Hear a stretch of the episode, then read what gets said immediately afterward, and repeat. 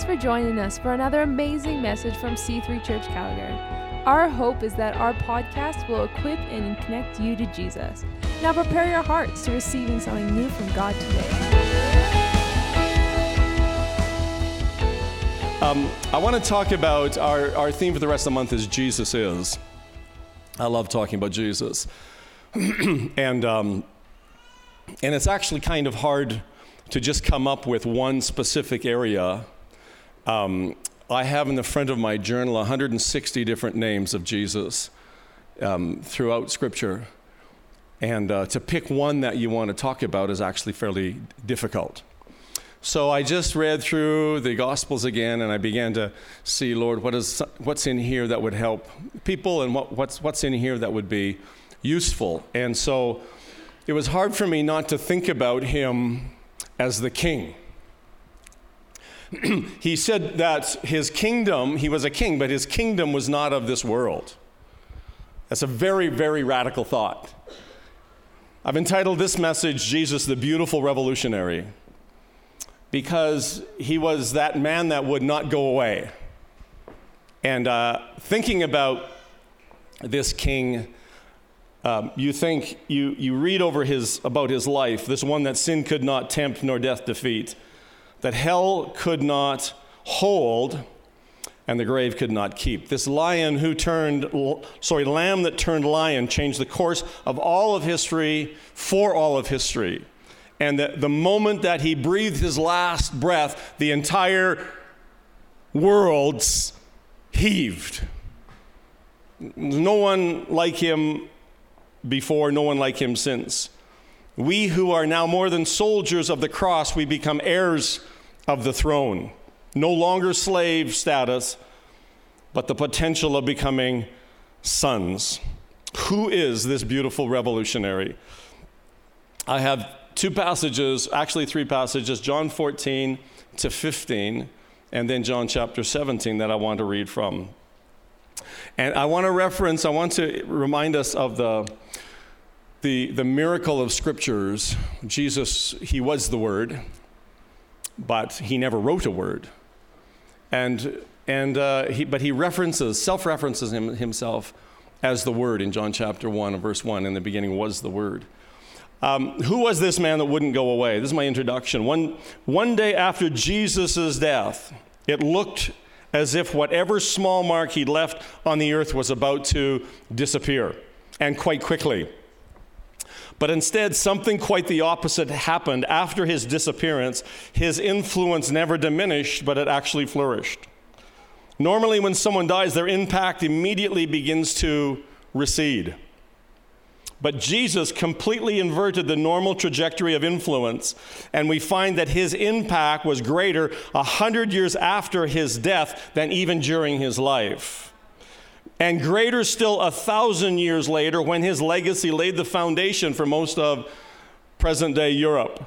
And now, after 2,000 years, he has more followers in more places of influence in every strata of society, in every corner of the globe. Jesus is not going away.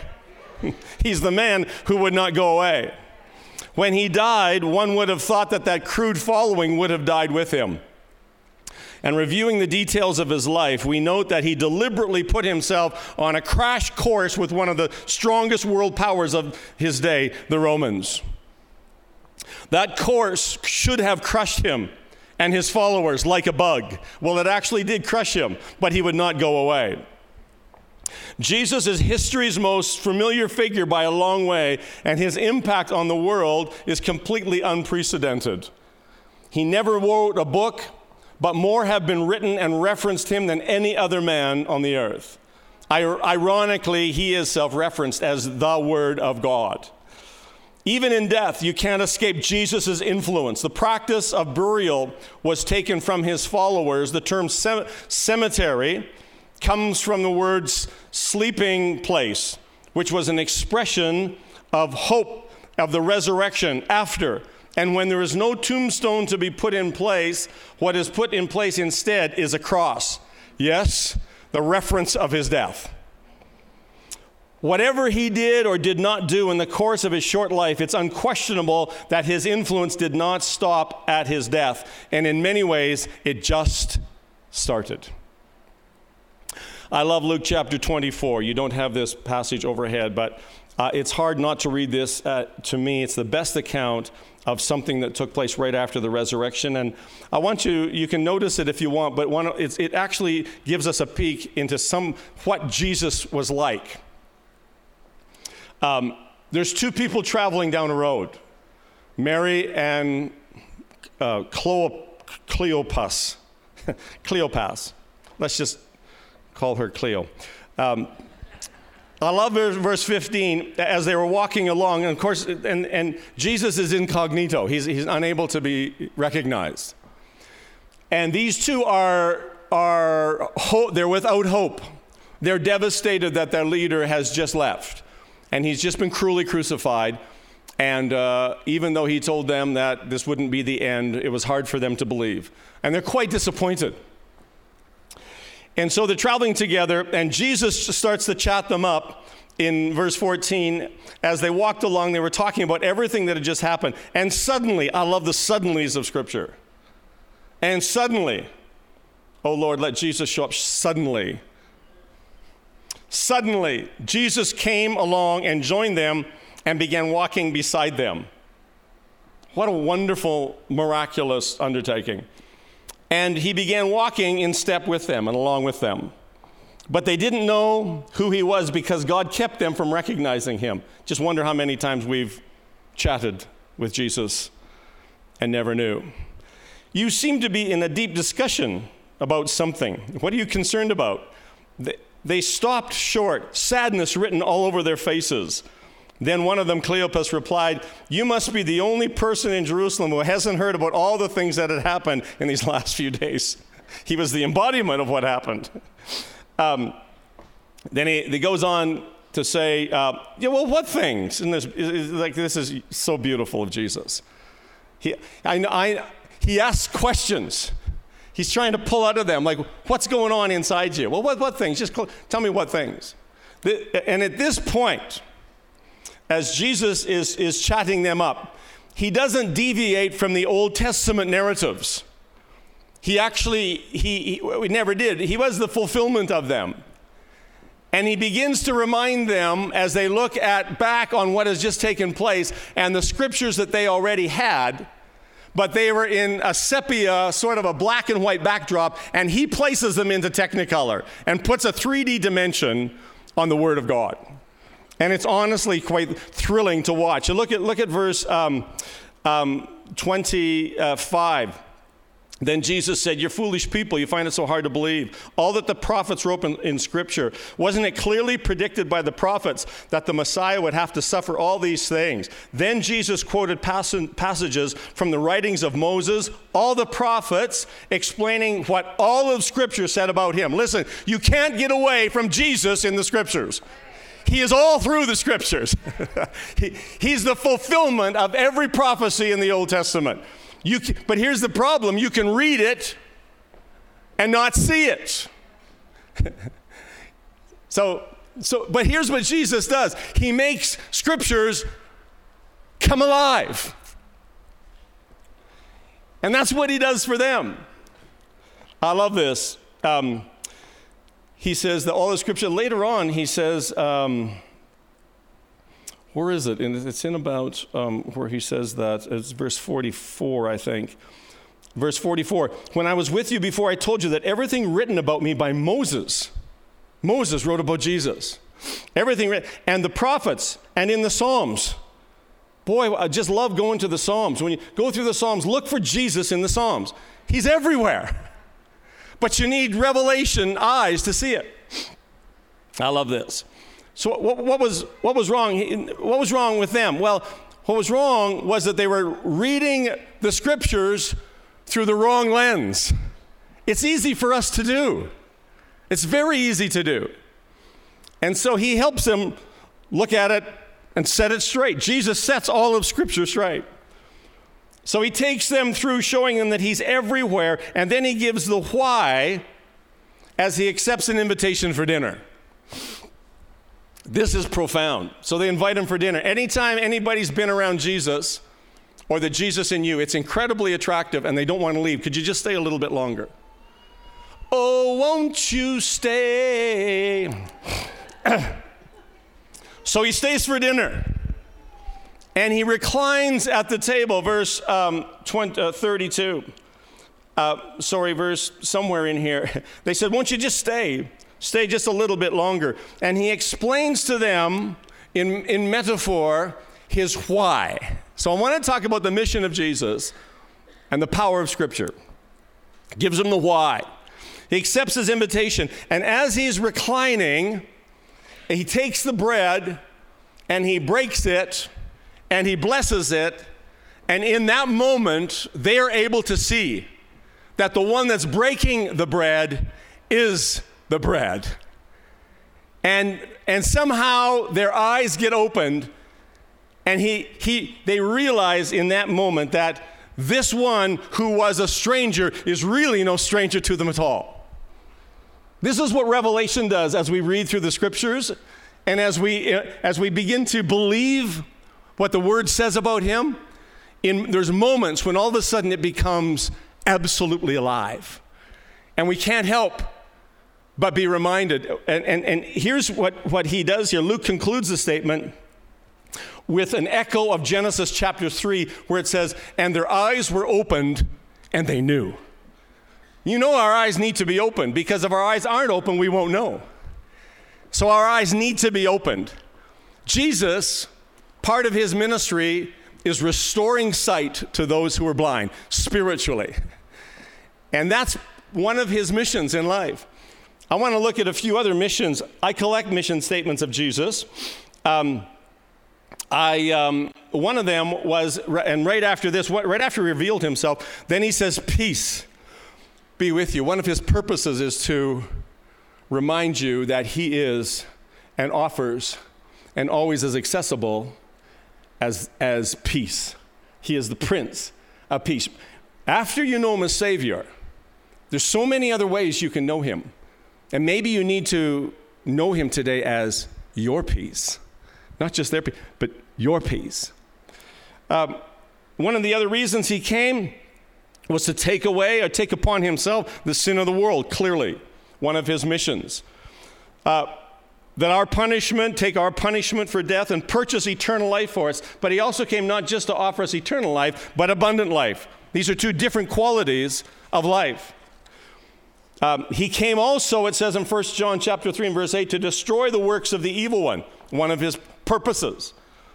He also came to make those make an open display, Colossians chapter 2 and verse 15 and publicly shame evil rulers and authority by his victory over them on the cross, publicly shaming them. That's what the cross did. He came as a king to initiate and reveal a kingdom that was not of this world. And he also came to seek and to save that which was lost. Not those who were lost, but that which was lost. This is, this, these are profound purposes of Jesus. Many things were lost at the fall. But one of the things that he came to do, we want to look at John chapter 14 and 15. And, uh, and this, is, this is a beautiful thing. You can't read through this chapter and, or read about his life and not see that one of his purposes was to reveal the Father. If you have not had a revelation of the Father, but you've had a revelation of Jesus, that's still accessible for you today. This is a, this is a beautiful, powerful thing. It's one of the reasons that he came. Uh, in chapter 14, he gives one of his I am statements. But, but before he does that, he, when he taught his disciples to pray, he says, Pray, Our Father, not even our God or not or to just a, generic God. But he says when you pray, you address God as our collective Father. These are, this is one of the most profound things in all of Scripture. And one of the greatest privileges of a man, I believe, is to be a father. It's awesome to be married, but it's unbelievably rewarding to be a father. So he says, that's how we should, that's how we should pray, pray. So, verse 4, he says, uh, he starts off by saying, And you know where I'm going and how to get there. Thomas pipes up, No, we don't know, Lord. We don't have any idea where you're going.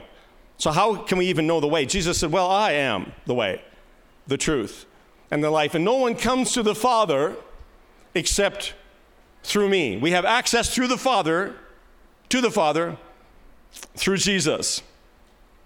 Uh, if, you had, if, if you had known who I am, then you would have known who my Father is. From now on, you know him and have seen him. Isn't that an enigmatic passage? From now on, you know him and you have seen him. He says, he goes on to say, when you've seen me, you've seen the Father. Well, really? Because you're the Son. I know it's complicated. But once the Holy Spirit breathes on that thought, we find new life. Well, Lord, show us the Father, Philip said, and we will be satisfied. What a, what a thing. Would you be satisfied if you could simply see God as Father? For Philip, that was his confession. Philip, didn't you, didn't you even yet know who I am? And even after all this time that I've been with you, anyone who has seen me has seen the Father. So why are you asking to see him? Don't you believe that I am in the Father and the Father is in me? This is one of the five tenets of fundamental faith, the Trinity. Okay, the words I say are not my own, but my Father who lives in me. He does, the Father who lives in me does his work through me. Just believe that I am in the Father and the Father is in me, or at least believe because of what you have seen. It's a game changer. When you've seen Jesus, you've seen the Father. I don't know what your father was like. I know what my father was like. But he's saying, I'm going to give you, if you see me, I'm going to give you a real, true revelation of what father, pure fatherhood really is. But many times in our experience, we have had not great experiences with our earthly father. And therefore, we place the model of father from our earthly father onto our heavenly father. And he says, No, you need to be refathered. You need to know what it's like to be with and around the perfect Father. And he says, and his heart and his motive and, and his intentions are just exactly the same as being with me. There should be no question in our minds does the Father want to heal? Jesus went about healing all. Is it the Father's intention and desire to heal? Yes, all the time, everyone. All the time, everyone. That's his heart and intention. Why it doesn't happen, that's a mystery. But that, he, this is what Jesus did. And this is now what you and I are to carry on. Um, he goes on to say a little further that, that he says, uh, I'm not going to leave you as orphans. This is a big statement. I'm not going to leave you fatherless. Of course, that's some of the fear. I'm not going to leave you hopeless. I'm not going to leave you unattended. I'm not going to leave you uncared for. I'm not going to leave you not belonging. I, I love this. And um, he said, I'm not going to leave you like that. Verse 16, I'm going to ask the Father, and he's going to give you another counselor. I love that word, another, because what's Jesus been already? He's been a counselor already. And he says, when the Holy Spirit comes, he's going to comfort, but he's going to be another comforter because I was a comforter and the Father also is a comforter. You see, you see, this is a really important part for us to get. Because in First John, or sorry, John 1 and verse 12, he says, As many as received him, he gave the privilege or the right to become children. That you and I are no longer slaves. The Father came to a planet that was filled with orphans, and He came to reveal His fatherhood through His Son Jesus. I'm going to give you another one. Uh, 141 times the word know is used in John's Gospel. But the word know in the New Testament has four different meanings. The least effective and the lowest level of knowing is, is facts, just facts. The second level is to understand the truth that's behind the facts. I'm getting to a point. Is that my point is this is you can know the truth and you can know the facts, but it doesn't mean that you actually know the Father yet. Just facts and where they came from. The third level is to know the person behind the facts and then relate to them. This was Paul's revelation that I might know him and the power of his resurrection. He might not just know of him, but know him intimately and relate to him as that the resurrection and the life. But the fourth level is to have a deep relationship and a deep experience with him. And he explains this in verses 19 to 24 where he says, No, I'm not going to abandon you. I'm going to come to you. In just a little while, the world will not see me again, but you will, for I will live again, and you will too. And when I'm raised for life again, you will know that I am in the Father, and you are in me, and I am in you. What a complicated passage. But he says, here's what can happen. We can have this intimate knowing of what's going on, not only my intentions, my heart, but actually I will vector them right into you. And now you'll have those same passions and desires as a heavenly daddy is. John Lee, welcome. okay. And, and then go, and then go for, for those who obey my commands are the ones that love me, and because they love me, my Father will love them, and I will love them, and I'll reveal myself to each one of them. This is, this is profound. Let me, let me just let me try to put together a very quick revelation for you that I under, uh, that I, because I personally think that the, that the body of Christ and the family of God now ha, can and is becoming an apostolic family. And that's very different than just a collective bunch of believers. He says in chapter, and, and, and, here's why it's important because I think that revelation ultimately comes out of relationship. And he says just a little further down in chapter 15, he said, I no longer going to call you slaves. Because a slave doesn't know what the master is doing. What he's saying, Pastor, I'm saying that if you've got a slave mentality, you will see God as a slave master. This was a big issue of them getting out of bondage in Egypt. I'm glad that most of you here have had the faith to get out of the slave mentality of Egypt. But can I invite you to a, a bigger level of revelation? And it's not just enough to be wandering in the desert, but to come into a place of promise. This is kingdom life. This is, this is different. And he said, out of a, a, new relationship, you're going to be able to understand the motives and the intentions of the Father's business. This is such an important thing for us. Um, what happens is that it's easy for us to carry our slave mentality into reading the scriptures. Oh, it's just another bunch of lists for us to do. See, for a slave, all they wanted to do was make sure that the master was happy. And so, what would they do? Well, they would perform for the master. What was that based on? That was based on fear. Is your image of God that of a slave master and you relate to him out of fear? Or is it that of a loving father, and rather than just do as you're told, you crawl up into his arms for a, for a heavenly father's embrace. It's a different mentality. I'm not going to leave you abandoned or helpless or hopeless or unwanted or unloved. He said it's another dimension of relationship. Orphans are characterized by selfishness. They're, they have to promote themselves, self promotion. They have to preserve themselves, self preservation. When, when, you, when you're around orphans, you find that they hoard a lot. Now, don't go look at my garage. That's not, that's not where that comes from. Those are very essential things in my garage that someday will be useful for somebody. But I'm told in orphanages and many times when people don't have a revelation of the Father's love, they gotta, they gotta grab onto all they can and hold on to it because there's actually very limited provision. But it's different for you and I. There's unlimited provision. That's the difference between a slave mentality and a son mentality. It's very different.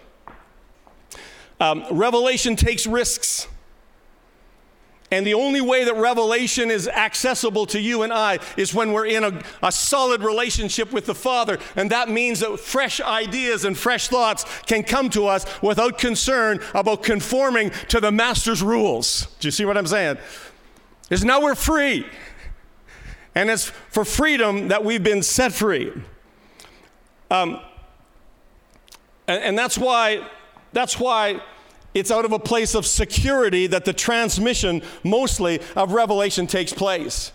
When you know that you're a well loved son or daughter of the Most High God, you can re- you're able to now rightly receive revelation in a brand new way, not thinking, oh, he wants something more of me.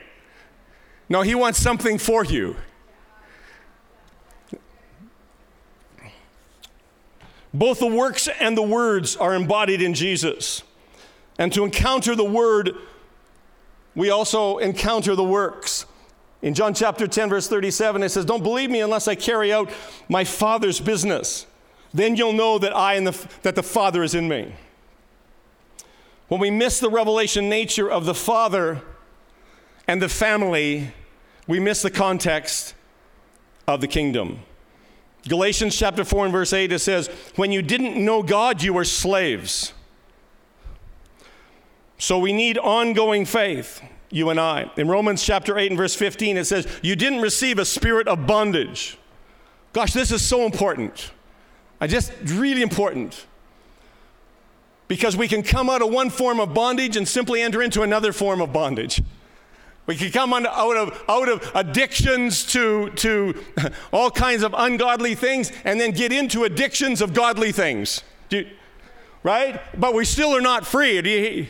We're not free until the love of the Father actually penetrates the hardness of our heart and we're able to now allow our spirit to go, Abba, Daddy.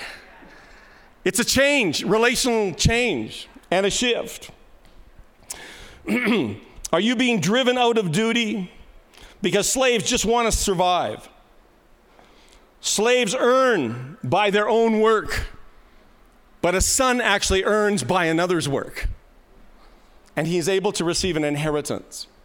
Now, uh, last thought. Um, in John, John chapter 17, it's like now, he, okay, Jesus has been on mission. And in John chapter 17, he actually summarizes, he's actually giving an account now for his life. That's what it, that, I know it's the high priestly prayer, but, but he basically begins um, this all by saying, Chapter 1, he says, A Father, the time has come. Glorify your Son, for you have given him authority over everyone, all authority, and he gives it and, and gives eternal life. And this is the way that you have eternal life. Mm. I brought glory to you. So he gives and he lists out four specific missions that he fulfills on the earth. Uh, I think that this is wonderful. The word was meant to lead to an encounter and an experience with the Father. That's what it was meant to do. So he lays them out. There's four of them. I finished the work that you asked me to do, verse 4. Verse 6 I told them all about you. Another one of his missions. The fourth mission was I've given them your word. Another mission. And the fourth one, verse 26, and I have revealed to them and will keep on revealing you. I will do this so that your love for me may be in them and I in them. Simply reading the Bible and expecting it to lead you into a loving relationship with the Father is the same as reading a cookbook and expecting to be a French chef.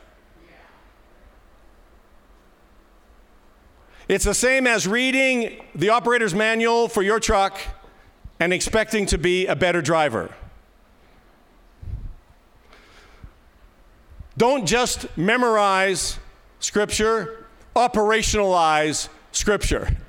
I memorize scripture not for information, but for incarnation. Because you can memorize scripture with the wrong heart. Have you, lo- have you known that yet? And then you use it as a dart against somebody else. It's not meant, that's not what it's meant to do. We read and study the scriptures not for information, but for revelation that leads to transformation. That's why we study the scriptures. Our hearts need to be transformed. It's not enough that we study Scripture. We study Scripture to encounter the author. That's why we study the Word. Here's the raw truth if knowing the Scriptures and knowing God were synonymous, then the Pharisees and the Sadducees would have recognized the Messiah when he came. But they couldn't, and they didn't. it's dangerous that way. Their approach to Scripture actually left them spiritually blind. I'm kind of issuing a warning that we need the Holy Spirit to breathe upon our study. We need to immerse ourselves in the Word, but for the purpose of being transformed by the Word. Right. the Bible is the most known book in all of mankind, and the central figure is his son Jesus. Do you know him? Not about him, do you know him?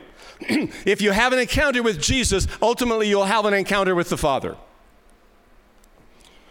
Reading the Bible and memorizing it will not necessarily make you a lover of God or the son of the great king. The Bible is a spiritual living book that must be, must be spiritually discerned through the filters in our life. Hebrews 4 and verse 12. It inspires faith, it makes us wise unto salvation, but you have to make the decision, the final decision. It's the most misquoted and misunderstood, as well as the most popular. But we will miss the message without the blessed Holy Spirit breathing life to embrace the message of Jesus that reveals the Father's love and invites us into a revelation of relationship. I close. He says, Anybody who's thirsty, let him come and drink. but when we drink, essentially, when we come, we're hungry and thirsty. We're, we're hungry for the bread of life. And, and, and even though He's the way, you and I need to follow on the way. I meet people all the time that have had a moment with Jesus. They've had a touch, but you can be touched and not transformed. I've seen people who've had miracles. Lives weren't changed, they were just as mean after. Hearts weren't changed. but once, when we encounter Jesus, the potential now relationally is to have this revelation of the Father. One of the purposes he came. And once that happens within us, our lens begins to change in the way that we see and do and function from now on. It changes. But it's still up to us to decide how much of that are we going to allow to change our actions, our functions, our thinking, and all that. We're not those who are without hope. if you're anxious about the future, if you are without peace in your heart today, if you feel like you've ran out of the love that you need for your children, and it happens.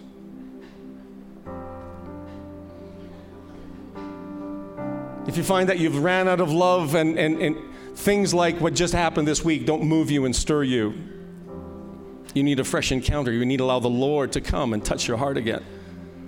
Each one of these families that were have been traumatized, Father's heart is breaking for them. And he needs people like you and I to be his hands and his feet. I love the song we sang about just reveal to us who you want us to love. Once, once you've had an encounter, you're now, you're now accountable. So as we close today, I want to pray for those that need a fresh encounter. And we've got an altar team that's available to pray with you specifically.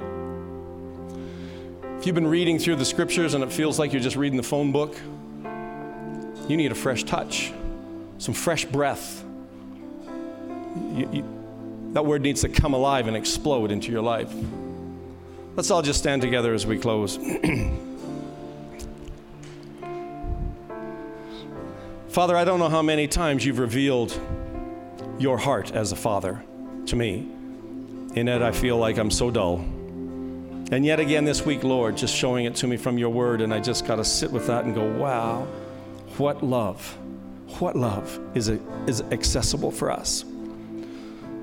Lord, forgive us for placing boundaries and restrictions based on our earthly revelation of our Father upon you as a good, good Father. Father, forgive us for even thinking that you're going to leave us as orphans just because our earthly fathers did. Forgive us for thinking that you're not going to share words of encouragement and you're not going to share words of life, but you just wanted us to be doing something more for you. All of that, Lord, forgive us for those mindsets that would keep us from a full embrace of the Father's love. Father, I'm asking this morning for a fresh, fresh dew and fresh wind to blow in this place and blow off the cobwebs and the hardness. Pierce the darkness of our hearts, Lord, and come and soften us to know your love in a brand new dimension, oh God. Those of us who are fathers and grandfathers, Lord, we need you to impart that perfect, pure love of the Father once again into our hearts. That we could love those that you've placed around us, you've entrusted to us. What a big stewardship that is. Jesus. Just keeping our keeping it personal with our eyes closed and our heads bowed. Are there those here that feel you need a fresh revelation of the Father's love? I just want to see your hand so I can pray for you. Yes. Yeah. Yeah. Yeah. Yeah. Thank you. So today, Lord, in the safety of your house, we declare your love is being released right now over these lives that raise their hands, Lord, and us as your children. What a miracle. Spirit of God, thank you for moving right now and ministering brand new, brand new dimensions of knowing, not just by fact, but by experience, that we could experience the Father's love this morning. Jesus, I thank you for coming and holding your kids and walking with us, Lord, and surprising us as we have questions. I thank you that you come and you answer those questions. Lord, this morning I'm so once again, amazed at your word and its power to transform lives. I bless those, Lord, today who've come and raised their hands and said, I need another dimension of the Father's love. I thank you, Father, for your presence and your faithfulness to do that for us today. In the name of Jesus, amen. It's a very big thing. It's a very big thing. Uh, our team is here to pray for you if you're carrying a burden or you have a need in your life, your heart, or anything physically, emotionally. We're here to pray for you. Trained, safe. Through those doors walk people who have been touched by the Father's love. God bless you. Have a fantastic week. You're released to go and change your world. Amen.